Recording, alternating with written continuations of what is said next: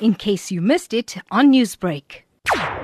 Well, I think I'm, I'm, shocked, just as I think a lot of people are, that, that this has to happen at a school in an environment where children go to study, where children go to learn. It, it's quite shocking. You know, there are there are examples. We are receiving examples of violence in schools, but you know, few and far in between. There are obviously issues where children lose their lives. This is one of those unfortunate incidents and really tragic where a child has lost his life because there's violence at a school or near school environment, uh, of course committed by pupils. As, as the organization, I think, you know, we, we have to come out strongly and condemn any acts of violence that is perpetuated amongst our children and on our children. It, it's really, really sad. And, and, you know, obviously the law will take its course in, in dealing with the perpetrators of such a heinous crime. The department says that school violence is steadily increasing and it stems from the homes. What role can parents play in combating this? Well, look, I, I think they're correct in one instance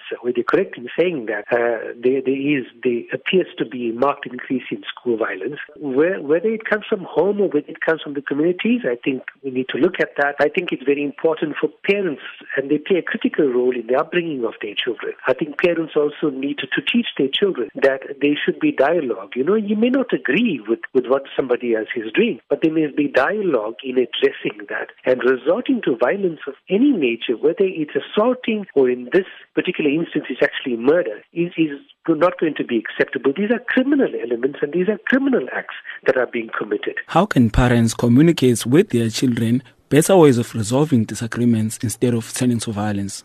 So, you know, parents have a duty and, and it's, it's, it's always good for parents to talk to their children and continuously talk to their children about violence, the dangers of violence, about how when you're confronted with something, how to deal with it, but also how children can contain their anger and their frustration at whatever it is.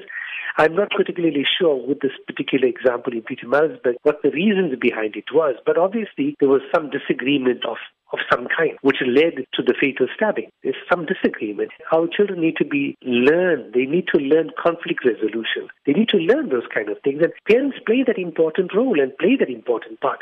I know schools genuinely do this. And when you when you look at schools, I know they constantly tell children, if there's a problem, you come and see us. If there's a problem, you come and talk to us. If there's this, if there's that, they do that. But as I'm led to believe, this happened outside school. So obviously, it was something that emanated from school, but it was dealt with outside school. And, and, and, you know, we have young children, one young child who's lost his life. We have other young children now who, a couple of seconds, a couple of minutes of, of, of irrational behavior, and the entire future is now thrown into term. The entire future is now uncertain because now they become criminals in this act. Is that what we teach our children? So parents have a huge role to play in educating, capacitating, informing, but they have to constantly do this. And they have to understand and they have to teach their children that there are other avenues of conflict resolution rather than violence and, in this case, murder.